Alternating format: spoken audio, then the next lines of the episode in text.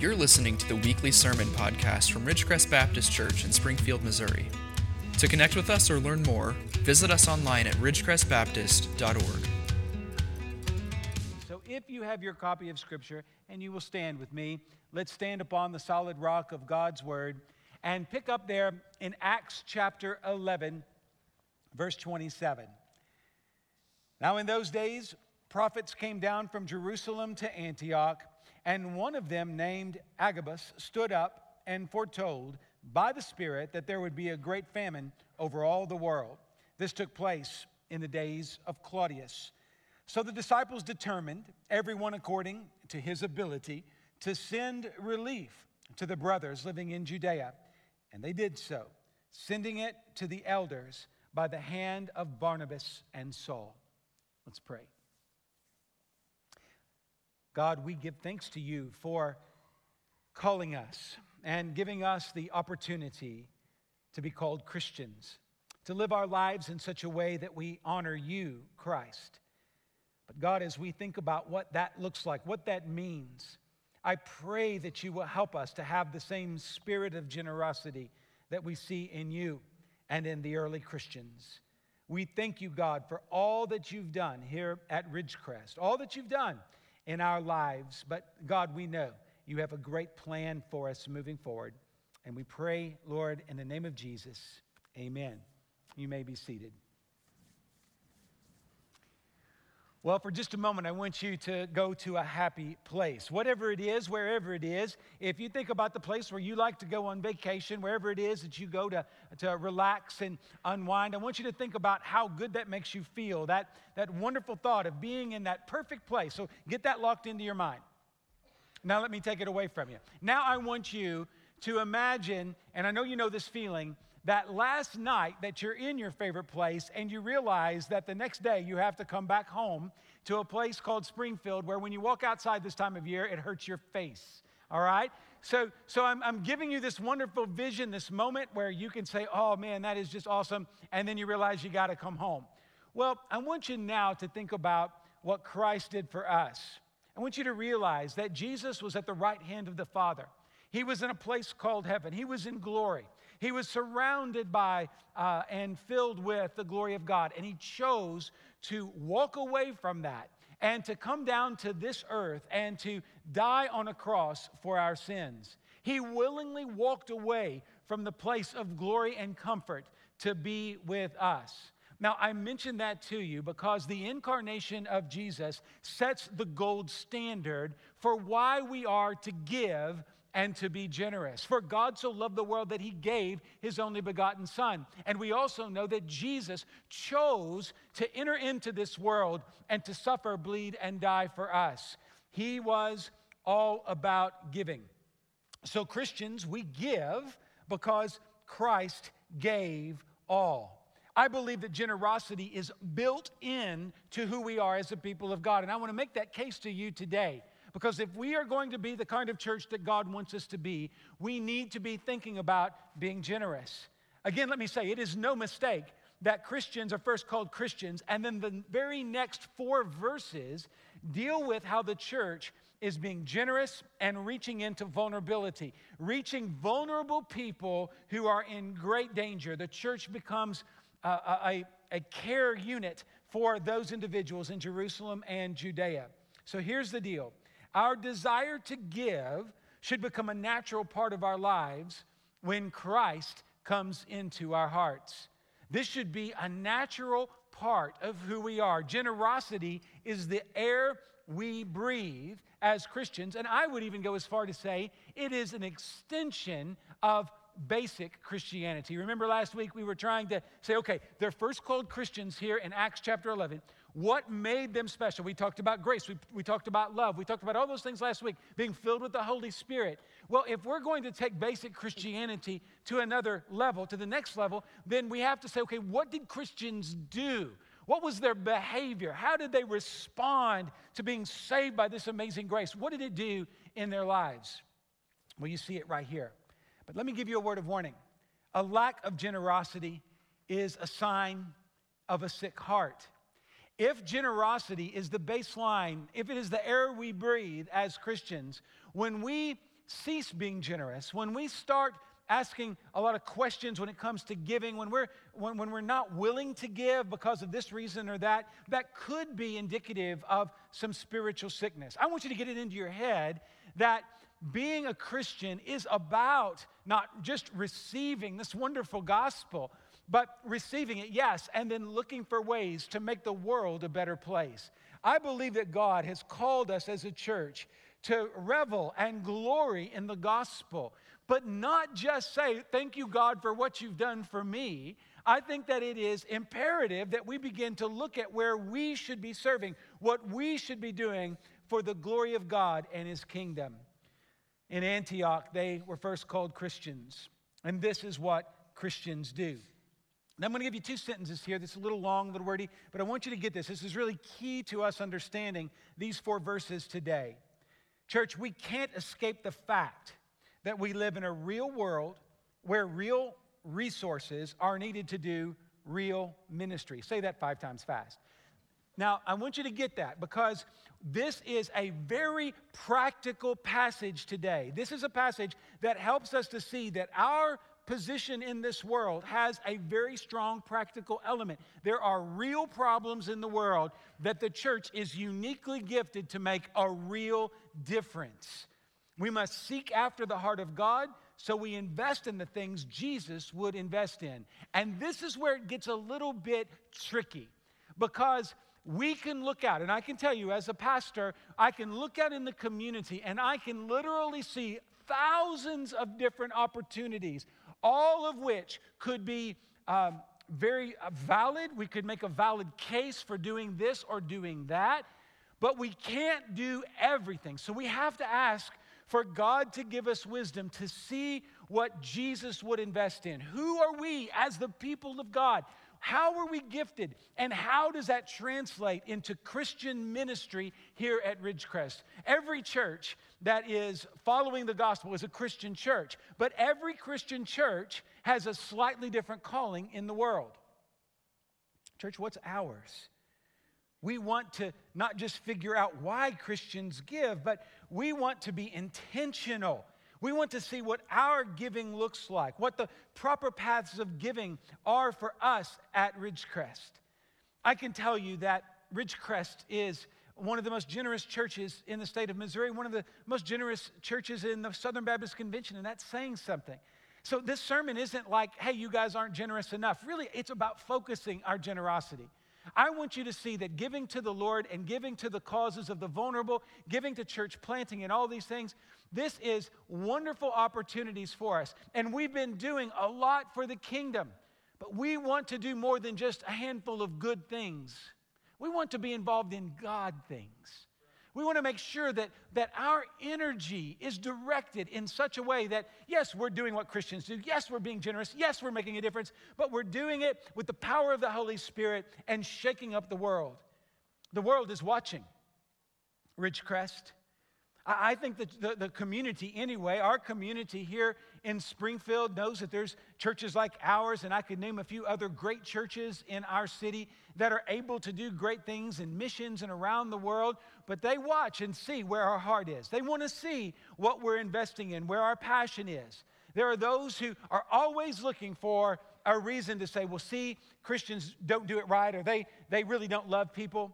I'm here to tell you, Jesus, you see him caring for souls, but he also cares for the physical needs. He teaches and he ministers. We see Paul, he'll have a chapter where he talks theology and then he tells us how to put it into practice. Friends, our Christian ministry, our Christian message leads to Christian ministry. When we have our theology right, we will do things that make a difference in people's lives. I want you to be a part of a church that is making a difference in people's lives. It's my job, and it is the job of our pastors and our elders, our deacons and our leaders, for us to find the very best path forward for us to be able to share the gospel and change uh, the hearts of people men, women, boys, and girls to know Jesus and to love him. So let me show you a couple things in this text that are very powerful and very practical. First, let's talk about seeking the need. I think it is fair to say that a, that a really good question for any disciple of Jesus is this How do you discover the will of God? let that question bounce around in your head for a moment. How do you? We, we as, a, as a church will often say, well, that we want to know the will of God. Well, how do you figure that out? The next question is, are you seeking the will of God with all your heart? And I have to tell you, most likely, all of us would have to say no. Our, our hearts are divided, our minds are divided. And I want to tell you, you're not going to find the will of God when you're serving both God and money, when you're serving God and yourself. We have to surrender everything so that we can hear the clear voice of God. And I'm going to tell you, I know that, that this seeking of the will of God is hard work. It takes a lot of time, and it takes a lot of time in prayer and in the Word. Now, when we go to the book of Acts, we see the very early days of the church. One thing that they had in common with us is they had the capacity to pray. Go back into the early chapters of Acts, and you will see that before every major movement of the Holy Spirit, God's people fall on their knees and pray. They go to the upper room, they pray. God begins to do miraculous things after his people pray. But another thing that we have that is an advantage over the book, people of the book of Acts, is that today we have the book, we have the Bible, we have the Word of God. So when we're looking for God's will, we can open up the scriptures. We have 66 books. We have hundreds, if not thousands, of pages of, of text where we can let God speak to us. Well, the early church would have had some of those books of the Old Testament. Uh, they would not have had any of the New Testament. They would have had maybe some of the traditions and the teachings of Jesus. There was probably a source book of quotes or something like that. That's what scholars think, anyway. But nonetheless, they would not have had Matthew, Mark, Luke, and John. They wouldn't have had the letters of Paul, the apostle. They wouldn't have had the letters of Peter or John. We have that advantage. But back in that day, they still had to seek a word from the Lord. They, did, they had to pray and seek a word for the Lord. Now, why I'm telling you this is because if you noticed in the passage, a prophet pops up. The prophet's name is Agabus. And Agabus has a word for the Lord in the context of worship. When you read the passage clearly, what you're looking at is you're looking at a prophet who comes from Jerusalem. He's already got this gift of prophecy. The Lord is speaking to him, the Lord is showing him things uh, that the church needs to hear. He speaks up in the context of a worship service, and the elders and the pastors gather around and they discern that this is God speaking. Now, one can ask the question Does such prophecy occur in the church today? Well, I'm not going to say that it doesn't, but I'm also going to tell you that we don't need that kind of, of consistent prophecy like this because we have the Word of God speaking to us. So I want you to realize we have the advantage of God speaking to us through the Word. Now, there are times, and I'm going to show you what I see as this gift of prophecy, how it sort of works its way out, I think, in pastors and preaching ministry. I think there is something here. I believe that prophecy has a role, but I want to give you kind of my take on that. If you disagree with me, I, we can still be friends. This is a mystery to me. I know I'm called to be a preacher. I know that sometimes my preaching has a prophetic edge, but I don't pretend to understand that. I don't see myself as Jeremiah, Isaiah, or Daniel. I haven't been in a lion's den in a long time, and nobody's tried to cut me in half in a while. So I don't know what it's like to be a prophet of the Old Testament.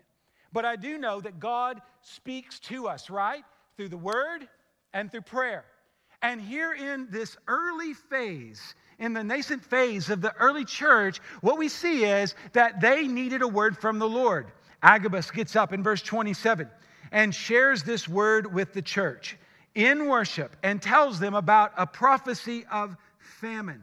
It is important to note that elders and pastors are mentioned. This prophecy was something that was not just given and followed, there were people there to listen to it and to discern it. They were able to determine together that God was truly speaking. Now, let me say this it doesn't matter how you want to view this. It doesn't matter to me how you want to view this, but I'll tell you this.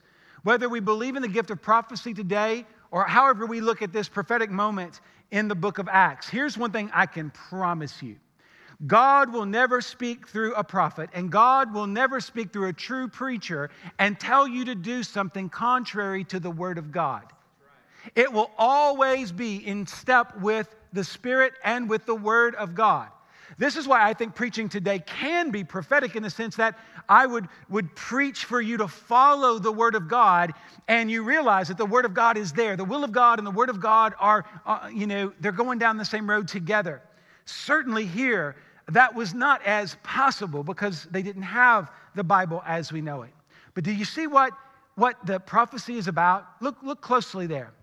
It's about vulnerable, uh, vulnerable people. It's about vulnerability. It's about those who are about to be impacted by what is called a worldwide famine. Now, those of you are, who are historians, the Roman records show in the age and the time of Claudius that there was a famine just like this that mostly affected what we would call the Middle East today, but it also affected that entire Mediterranean region that the Romans would have called their empire.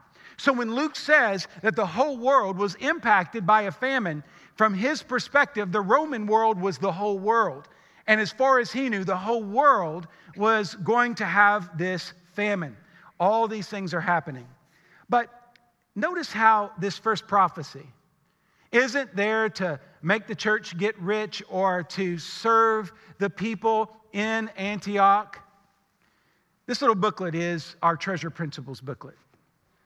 So, for a, a long time, uh, last year and the year before, we as a staff began to pray together and seek the face of God to, to know what, what behavior should look like here at Ridgecrest. So, we call them our treasure principles. And these treasure principles are seven behaviors that we say um, are an expression of our gospel Christian faith. Now, I have it turned here to page five. Now, you can get a copy. This hard copy is wonderful, but even better, we have videos online. If you go to our website, you can see little two, three minute talks about each one of these treasure principles. But treasure principle number five is the vulnerable. So, as we pored through the scriptures to try to understand what a church should be, one of the seven things that we knew that God's word was telling us clearly is that God cares about people who are in vulnerable states. And so that means we treasure ministry to those who are vulnerable. So it's interesting to me that the early church, the very first ministry calling that they had was in the realm of the vulnerable. You see, it matches the scriptures. It matches what we know God's word says, what we know Jesus would do. He would care for those who were affected by famine. The church in Antioch had a little bit of money because of where they were and where they were positioned. They were a, a, a seaport, and so there was money in that area. Jerusalem at this time would not have had that kind of wealth.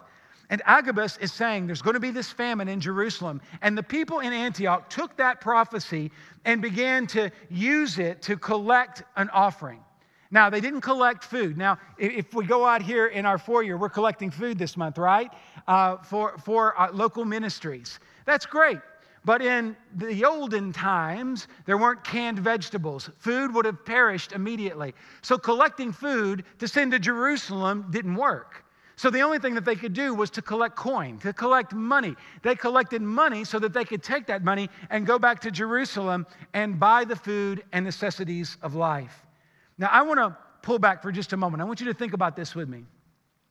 If we allow for the possibility that God still speaks to his people today through prayer and through the word. Let me give you an illustration of how I think that plays out in the life of a church, and quite frankly, how it played out in the life of this church about two years ago.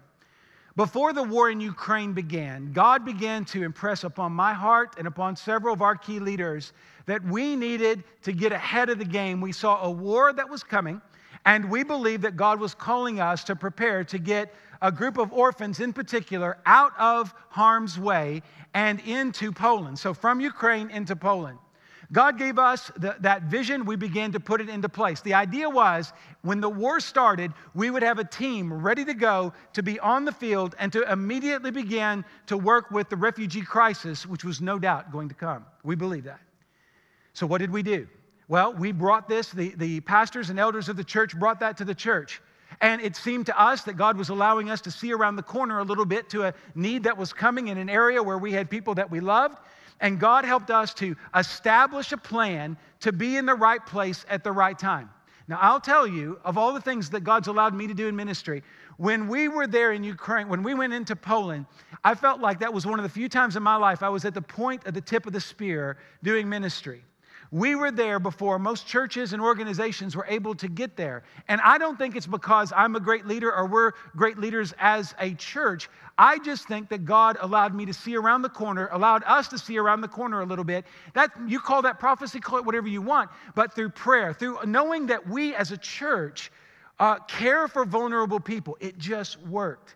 So I want you to see an example of that in our recent history. Now, I believe that what we need to do is this should we not ask God to help our leaders peek around the corner some more so that we can position the church to be most effective when the time comes? We need to be in the Word and we need to be praying. How do you pray for your leaders? You pray that God will give them vision to see what is coming, to be able to seek the need. If we seek the need, God will begin to help us and that will give us the ability to determine the plan. Let me show you this in the text in verse 29. Verse 29 says simply, So the disciples determined, everyone according to his ability, to send relief to the brothers living in Judea. So God gives the church vision. The church must then put a plan into action to achieve the vision. It wasn't enough for Agabus to say, Hey, I see a problem coming. The church had to take that seriously and then start to implement the process. Now, before I talk about pastors and elders and their role in this, we see that in verse 30. Let me draw your attention to the fact that it mentions every disciple in verse 29. This is key. So the disciples determine, and then the qualifier, every one of them. This is something that not just a handful of people in the church are getting involved in from the beginning, the church is led by certain leaders. But for us to be effective, everybody has to do their part. Every single one of us must be part of God's plan. So if you're here and you're a member of Ridgecrest Baptist Church and God speaks and God moves, you need to be asking, What's my role in this? If it's giving a nickel in the offering plate or $500,000 in the offering plate, whatever God's called you to do, you need to think about it. For many of us, that's not, it's not about the money, it's about the effort, the energy, the resources of our heart and minds and souls. Sometimes God is calling you to be the one that's there at the tip of the spear, going on the mission trip and sharing the gospel, bringing comfort to the person in need. But listen, the disciples determined everyone according to his ability to send relief to the brothers living in Judea. None of you get a pass. None of you can sit in the pew, and this is the beginning and end of your Christian experience.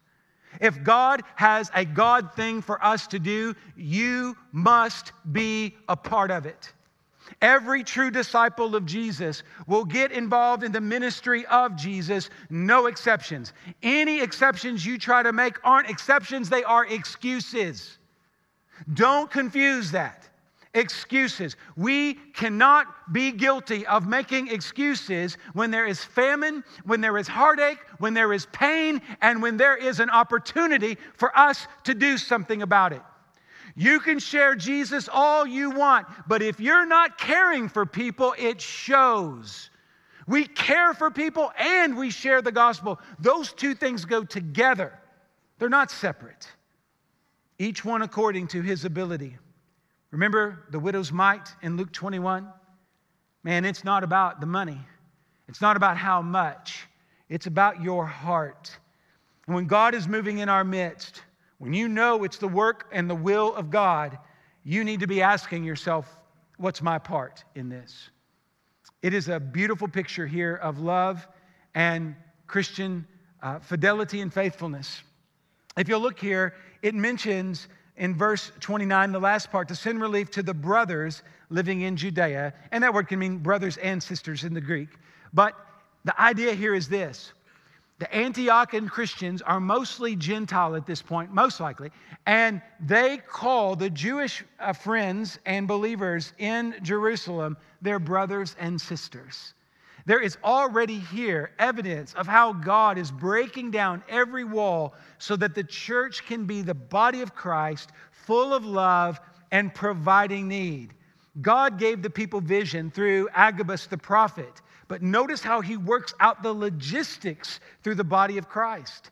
Every single one of you If God is doing a big thing here, every single one of you need to get on board with that. I'm not asking you to get on board with my dream, it will be ours. It'll be something maybe God does give me. I believe God has given me a vision for our church to be more intentional about kingdom work, planting churches here locally, being more intentional about doing that everywhere around the globe. Absolutely, yes. But that is a dream and a vision that works its way out through our elders, through our pastors and staff, through our deacons, through our leadership around the church. God begins to work, in this, this wonderful tidal wave flows through us all, and we say, Yes, this is what God wants us to do as a church.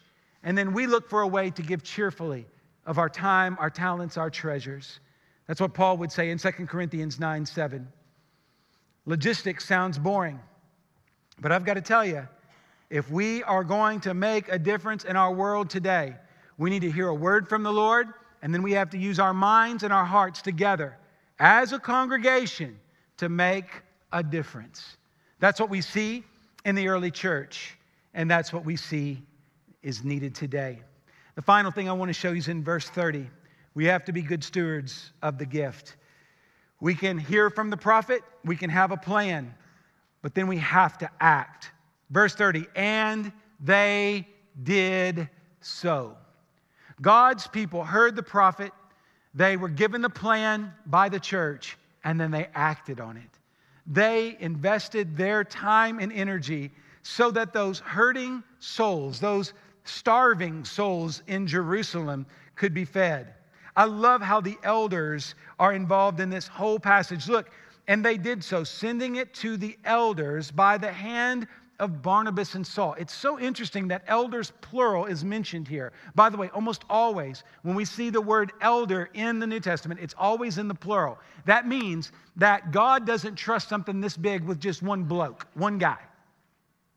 If I thought that I had to be responsible for everything that happens around here and it's all on me, I would quit because it's too much. You guys are too much trouble, honestly. But we have all these elders and we bear the burden together. We hold each other accountable. I don't know if you know it, but you are blessed to be a part of a church with elders. You have a group of men who love you and pray for you and love me as a pastor and pray for me. Let me tell you, this is just, I'm just throwing this out. Um, I, yesterday, just yesterday, this is just one day, two, two men, two men of, of elder caliber out of the blue, just sent me messages telling me that they love me and were praying for me.